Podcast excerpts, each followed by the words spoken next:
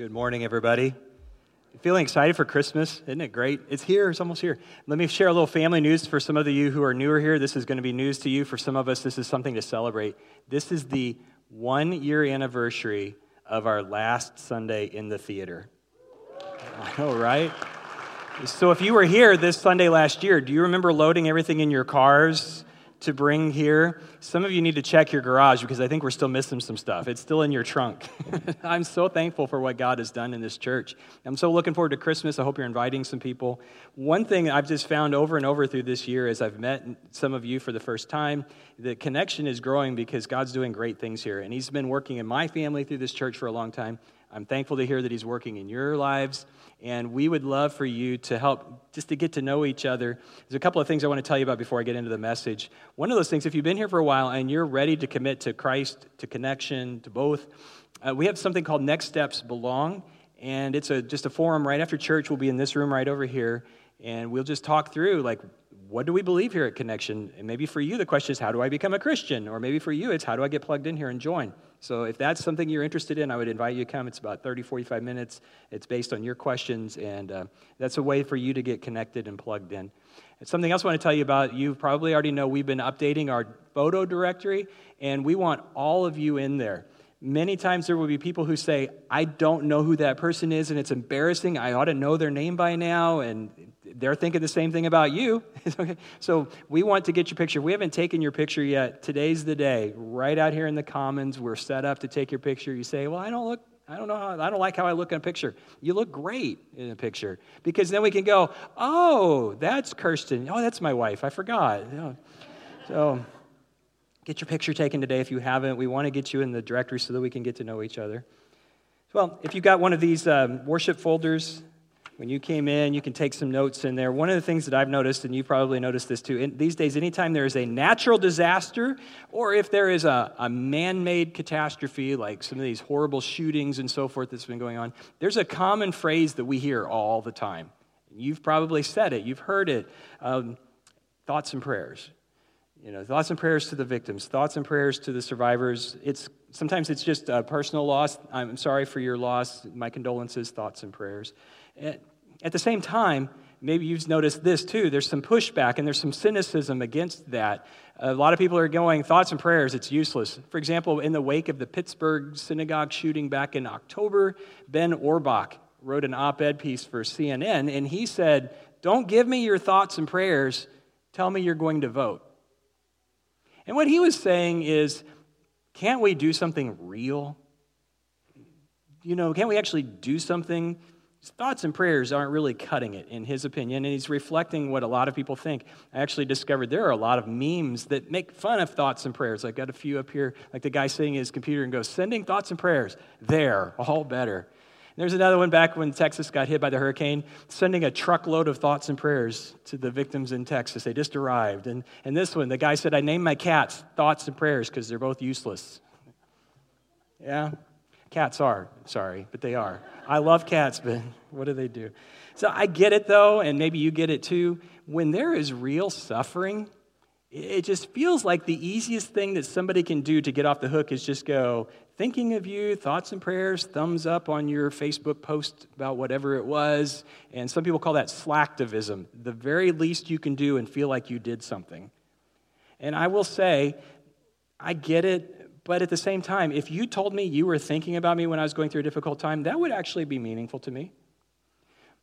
Even thoughts aside, I don't know how effective they are. I don't know if they send positive vibes into the universe, but I can tell you that I would put prayer in a whole different category than thoughts. I'm not sure that they should be lumped together because here's what I've come to believe, and maybe you've come to believe the same thing, and maybe you've even experienced this, and you can say, I can tell a story or two about this. When you pray, it's not so much the action of praying, it's who you're talking to when you're praying. It's that you are inviting the God of the universe, the one who created everything, to personally get involved in your situation. For me, that's a game changer.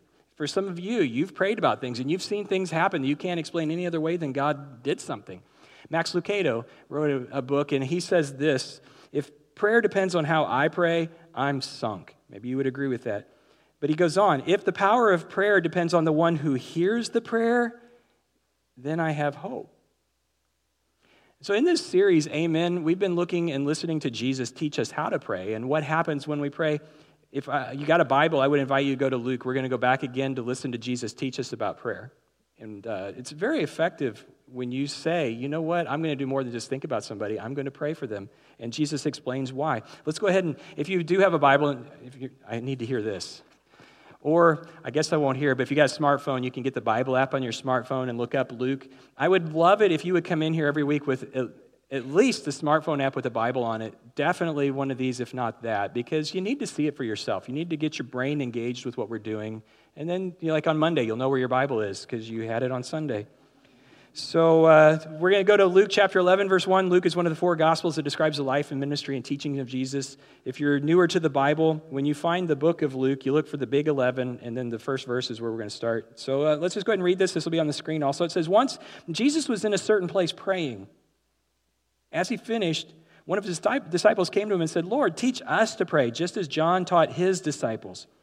And Jesus said, Okay, this is how you should pray. And he gave us a model for how to pray. Father, may your name be kept holy. May, may your kingdom come soon. Give us each day the food we need, and forgive us our sins as we forgive those who sin against us. And don't let us yield to temptation. And that's it. Jesus said, How do you pray? This is how you pray. These are the things you pray about.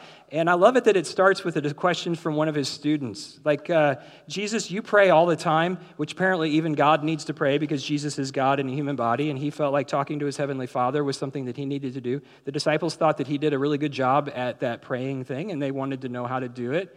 And Jesus says, apparently, you guys do need some lessons on prayer, so let me teach you. And he's not going to embarrass you or shame you because you don't pray very well. He's just going to teach you. And uh, you can write this down if you've not already got this. Prayer is very simply, as Jesus describes it, a conversation between you and God about things that you both care about. You just start the conversation and you pray about normal things. And in prayer, you talk and God listens. And then God talks and you listen to him. It's just that conversation. And as we look through the, this prayer that Jesus taught us to pray, Jesus then says, here's how you first of all need to think about who you're talking to. You're talking to father, you're talking to your dad. Just think about any good dad with his kids, and that's the kind of relationship God wants with you. You pray to your father. And when you're talking to him, he said, Hallowed be his name. He's holy. He's good. You can depend on him. And he's a king. We want his kingdom to come. We want God to control things on earth like he does in heaven because things work in heaven. Things are nice in heaven. And that's what we say. We'd love to have heaven on earth. Well, if God's way is obeyed, then it will happen. And then Jesus goes on and he says, like, you just need to talk about what you need. You need protection, ask God for it. Protect us from temptation. Do you need stuff? Like, pray for your meal, pray for things that you need, food, um, pray for forgiveness. And then we go on because we're going to keep in Luke chapter 11. Jesus goes on and he tells a story to illustrate what happens when you lift up a prayer. And it's powerful. So let's go ahead and look at this. This is verse 5, and we're going to go on down through verse 8. Jesus said, Then teaching them more about prayer, he used this story. Suppose you went to a friend's house at midnight wanting to borrow three loaves of bread.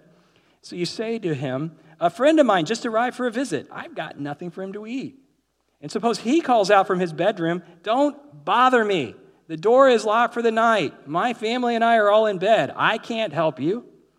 But I tell you this if he won't do it for friendship's sake, if you keep knocking long enough, he will get up and give you whatever you need because of your shameless persistence. Now, let's stop there for a second. Did you know Jesus told that story? It's a great story. It's, it's like he starts out with this. He says, Can you imagine a friend showing up to your house at midnight asking for three loaves of bread? Like, for us, I'm like, No, Jesus, I actually can't. That has never happened to me before. You? Do you just have people showing up at your house asking for bread? Seems kind of random. Everybody who was listening to Jesus that day went, Oh, yeah, I can totally imagine that. That happens all the time because it was a different world. Uh, so, for them, just think about the world 2,000 years ago. First of all, in the story, Jesus intends for us to realize that we are the person who is doing the knocking on the door. We're the ones who show up at our neighbor's house at midnight. And the situation he describes is completely normal in a world where you don't have Facebook and you don't have cell phones and you when you're traveling 2,000 years ago, you don't even know what day you're going to get to your, your family's house, much less what time. So somebody showing up at your house at midnight, like, hey, we're here for Thanksgiving, but it's midnight. Well, that's just normal because they can't call ahead and tell you they're coming. And so you don't even know that they're going to get there. You know, like, they're going to be here sometime this week. But they're here, and you don't have any food in the house. You don't have a refrigerator 2,000 years ago. There's no 24 hour Schnucks to go grab some sandwich stuff. This is a completely normal story for 2,000 years ago. Everybody's going, I get it. And nobody's going, you should have called first. This is, nobody's saying this is what hotels are for. They, that doesn't exist either. Hospitality was your responsibility. Hospitality was a community responsibility. And there were rules and etiquette around this that everybody just understood. It was just a given. Everybody knew, like, if you don't host the people who showed up at your house at midnight, you're the rude one, not the one who's showing up knocking on your door at midnight. It's just etiquette. I still remember this. This was 26 years ago. The weekend we got married, we're up in Indiana at my wife's parents' church and it was Saturday morning. I had stayed at a family in the church at their house. They were an older couple, totally different generation. I think they were in their 80s at that time, and this was 25 years ago, 26 years ago. Um, they hosted me. They were such gracious hosts. I loved them to death. The Landises were just amazing people. But they were old school. Like what, they were born at the beginning of the 20th century, old school, and they had a whole different set of etiquette and, and routines that went along with hosting me for the, that night. And it was great because the next morning, Mrs. Landis is up early making me breakfast. And any other day, this breakfast would have been amazing. It was my favorite, not only breakfast, but almost my favorite meal. She's out there making fried eggs over easy, lots of bacon, biscuits. But just imagine, maybe you can remember if you, if you are married, do you remember how nervous you were the day you got married? I'm like, I don't know. Any other day I would have enjoyed this meal, but I'm just queasy at the grease and everything else. And I sit down and she's like, Oh, here's your breakfast. It's, the table is full. It's like Cracker Barrel right there. And she's such a gracious host. And Mr. Landis was amazing. He's having conversation with me. I'm just trying not to throw up. and uh, then all of a sudden, this look came across her face and she said, Where are my manners? She got up from the table, went over to the stove, and got a bowl and came back and said, Brian, here are your prunes. Oh, goody.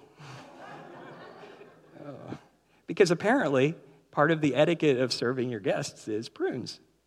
Know, that's just the way it was. And 2,000 years ago, there was an etiquette around when people come to your house. You feed them when they walk in the door, you welcome them. And so it would have been very embarrassing to you and I if somebody showed up at our house and we couldn't feed them. So you go, I've got a problem. What am I going to do? And people back then didn't even think of it. It was kind of like holding the door for someone else or washing your hands. You just immediately go, My neighbors will help. Because the rule is I offer hospitality, but it's also my whole community's responsibility to offer hospitality to my guests. So it's your neighbor's job to make sure they eat just as much as it is yours, even though they showed up at your house. So, of course, I'm going to go to my neighbor's house at midnight and knock on the door. He's being rude because he refused to get out of bed and help me. And the thing is, I know that he can help me because earlier that night, my whole family had to smell the smell of the uh, delicious aroma of baking, baking bread. They've been baking bread all day, and you've smelled it. And now they're here. I need to feed them. My neighbor's got bread. I'm, of course, going to go ask him. Now, we're the ones in the story who have the problem. We're going to the neighbor for help. Who is the neighbor in the story? This is going to feel weird, but who is the neighbor who won't get out of bed? God, maybe. That's what we were supposed to start thinking about, but this story does have a twist that you may or may not recognize. So, you're there. I'm just going to pause here for a second because I want to make sure we're up to speed on how this relates to prayer. And this does apply. One reason that we may not be receiving things from God in prayer is that we're not going over and knocking on the door in the first place. We're not asking. And then Jesus would say, Well, maybe you're asking, but you get done with that prayer and I have no idea what you asked for because, like, you thought it sounded really spiritual and you strung a bunch of words together, but you didn't really ever ask me for anything. And so Pastor David Jeremiah explains it this way, and I, I love this. He says, if, What if we talked in real life like we sometimes talk in prayer? And I've heard people pray like this, and I'm not criticizing anybody, but like he said, he, he used it this way. Would you ever pray, talk to somebody like this? Like if it was a babysitter who came to your house and said, and you're like telling them the instructions for how to take care of your kids, oh, Heather, be thou with my children in a special way. No, like, but people pray that, like, God be with them in a special way. And God's like, well, what do you want? What are you asking for here? You know, be specific. Like, when, when our girls were young enough that we needed a babysitter to come over, we'd be like, okay, they don't get Mountain Dew. They're going to tell you they can have Mountain Dew, but no, Do not do that. You do not want them to have Mountain Dew at 8 o'clock at night. Don't let them watch this on Netflix. They're going to tell you that it's okay to watch that, but it won't be because you don't want them to watch. They'll be in your lap the whole night, scared to death. So, you know, you're very specific. Here's our cell number. Text us if there's a problem. Here's what you do, you know. And then in the same way, prayer should be very specific. You just ask God exactly what you need. Do you need 50 bucks? Say, God, I, really, I, I need this for this. Ask him exactly what you need. Like tomorrow I've got this test and I've studied, but I still don't get it. Ask him for help. I don't think we're specific enough.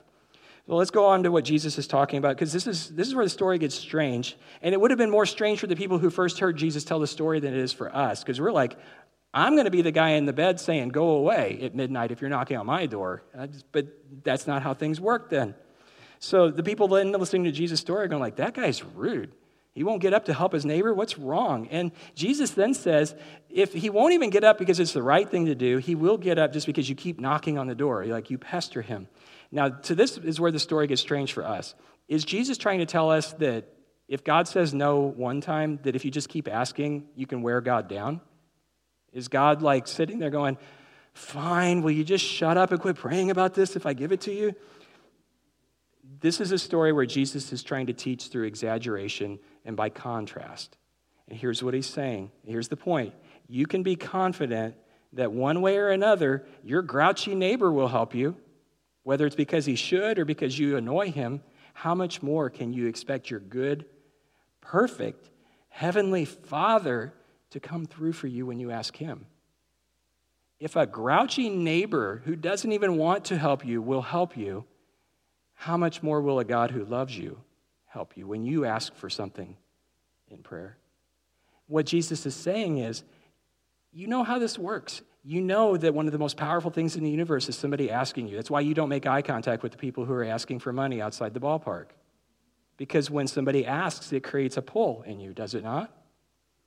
God made us that way because that's how He is. Dallas Willard says, you know, giving is not the same thing as imposing. And sometimes God will give us things that we didn't ask for, but He's a gentleman. He's not going to force His way into your world. Sometimes you have not because you ask not. So here's it is just write this down. You should be persistently praying for what you need. Persistently asking, not because you're going to wear God down, not because you're going to hit the magic number that only He knows. It's because He really does want to help you. And maybe the only thing that stands between God helping you and, and not is you actually saying, I need help and asking Him for that. And, and here's where I think we do lose it. We're not persistent. So Jesus goes on. He just wants to underline it and underscore it. Verse 9. So I tell you, keep on asking, and you will receive what you ask for. Keep on seeking, and you will find. Keep on knocking on that door, and the door will be open to you. For everyone who seek, asks receives, everyone who seeks finds, and to everyone who knocks, the door will be opened. We can expect God to take action when His children ask Him to do something great story about this. Craig Larson was in a church, I think it's up near Chicago, and there's a lady in his church, in his small group, who shared a testimony of what God did in her life. She's a web architect, which I don't really know what that means, but some of you do. And she was hired by a bank to take on a project to make their bank website disability accessible. And she was given what her friends and her colleagues and her team told her they gave you an impossible task. You're going to fail. Like, you can't get this done in a year, what they say you should be able to get done in six months. And she's like, I know that some of them were even just, I don't think you're smart enough to do this. And she goes, I know.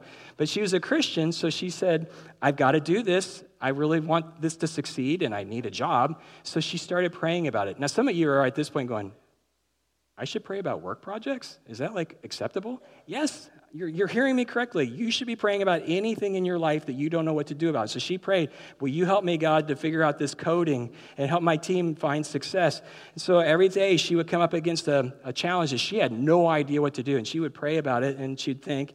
And she said, as the project went along, she found insights and her team would figure things out and she said it was almost like god was just revealing things as i needed it and he was giving me wisdom that i never would have had on my own and there were just these solutions that were just brilliant we're like, this is great. And she just kept praying and being thankful to God.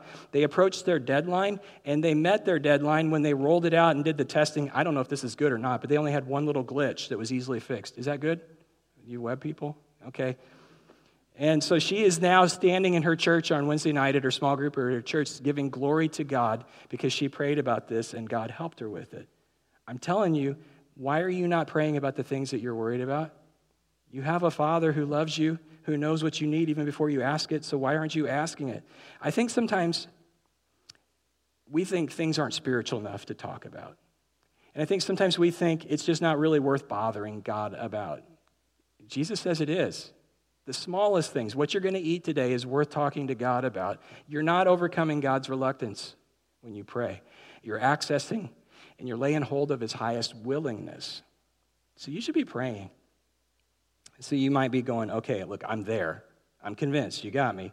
Well, what should you be praying for? Let me just give you a few categories. If you want to take notes, there's some places in your bulletin you can do that. Obviously, you should be praying for what you need. It's a no brainer. Ask God for food. I mean, if this is a hard year, ask God for help with that. If this is a time where you need some forgiveness because you've just really blown it, as Ginger talked about last week, you've trespassed. You've gone across the fence, you've gone past the purple blaze on the tree, you're in the place you don't belong, ask God about that. Ask Him for protection from temptation. God, don't let me hand, have something I can't handle on my own. Uh, if you're thinking about it, if you're worried about it, if you don't know what to do about it, you should be praying about it. I'll tell you, I've told you about this guy before, Brandon Stanton, one of the best storytellers out there right now. He's got a blog called Humans of New York. He just goes around New York, uh, gets people to talk to him. He takes their picture. He tells a little bit of their story. He went to Africa this summer, told stories from different countries like Rwanda, Nigeria. This is a woman named Blessing, and she's in Nigeria. She's a Christian woman. She prays. Listen to her story. Brandon told it. My husband's a mechanic, but his business is slow. It's not enough. I'm selling this, the stuff in her basket, so that my children can go to school. I want them to be above me. I want them to be great in this country. And when I see them happy, I feel happy. Every time I pay their school fees, they tell me, Mommy, you're the best mommy. So I'm out here all day in the sun, and then I go home and I cook and I bathe, I put them to bed, I go to sleep. Now, this is where things turn for her. She said, I've been sick with malaria this past week and I haven't been able to work. My husband wants me to rest, but the kids are crying from hunger and the stress is too much for him alone. And when I was lying in bed, I just kept praying, God, help me go sell. But every time I went outside, my fever was too much. I had to go back in. Today, in this picture, is my first day back at work. I woke up with no headache, but it's so bad right now. There's pain all over my body. I'm just hoping to sell enough to buy tomorrow's supply. So, Brandon heard her story. He has some funds that he has access to. And he posted an update and he said, We paid all of Blessing's children's tuition for, for the rest of their time. And I'm telling you, Blessing is one of your sisters you'll see in heaven. I'm pretty sure when she prayed this prayer, she had no idea that a 34 year old photographer from New York City who may or may not be a Christian would be helping her. So when I say this, I just say to you, don't even worry about how, like, I think sometimes we pray because we think, I need to figure out the solution. God, I need help with this, and here's what I think you ought to do. Just pray the prayer. Just ask Him for what you need. Let Him figure it out. He knows things that we don't even know. Like we know that there's a guy from New York going to be in your neighborhood that week. So pray for what you need. Write this down. Pray for your circle. Here's what I mean by that. Pray for your friends. Pray for your family. Pray for coworkers. Pray for God's protection and blessing for them. If you don't have friends, pray for that. Like, I need friends. I need a circle. I don't like my family. Pray for them. You're getting ready to see a bunch of them maybe at Christmas time. Pray for that. Here's something else pray for your leaders. You can talk about the leaders here at Connection. I hope you pray for us. We need it. Let's pray for Mayor Zucker and everybody else who leads here in Dardenne Prairie and in our communities. I know you might say, well, I didn't vote for whoever's in office. Who cares? God says we're supposed to pray for them. Pray that they have wisdom, that they make good decisions, that they represent us well, that they uh, do good things. Pray for them. Uh, pray for open doors. Write that down, and then I'll tell you what I mean by that. Pray for open doors to share your faith. There's a verse in Colossians that uh, I'll just read it here for you. Colossians chapter 4, verses 2 and 3. And this is the Apostle Paul. He was a church planter and a Christian leader. And uh, he was writing to some people that he'd never actually met before, but he knows that they're Christians now. And he, so he's asking them, guys, will you pray for me? Because I'm an apostle. I'm out there planting churches, and not everybody's happy that I'm talking about Jesus. So he says this down in chapter 4, verses 2 and 3. And I'll read this actually at the NIV version. Devote yourselves to prayer, being watchful and thankful.